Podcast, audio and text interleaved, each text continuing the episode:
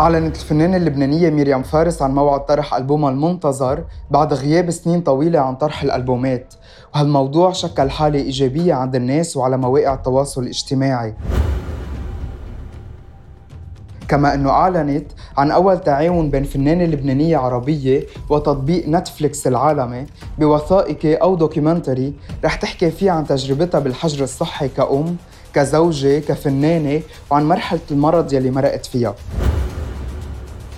وجهة نظري بهالموضوع تحديدا بفضل لو ميريام اكتفت بالألبوم لأن أكيد تجربة ميريام تختلف على جميع الأصعدة عن الناس العادية اللي عم تمرق بمراحل صعبة اجتماعيا ماديا بالمستشفيات ببيوتهم وبين عيالهم.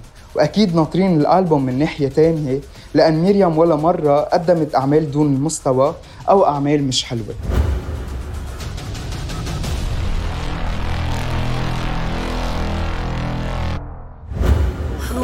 روقان في كل سهرة ولا موت في كل مرة. هو رقصة ومستمرة ولا كل دول سوا. هو بيانو ولا طبلة رتمي أحدى ولا أعلى. حالة حلوة وحالة أحلى وحالة تالتة من الهوا.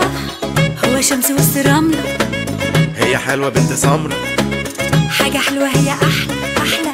حالة حلوة هي زهرة زهرة. هو شمس وسط رملة هي حلوة بنت سمرة حاجة حلوة هو أحلى. أحلى حالة حلوة هي زهرة. زهرة.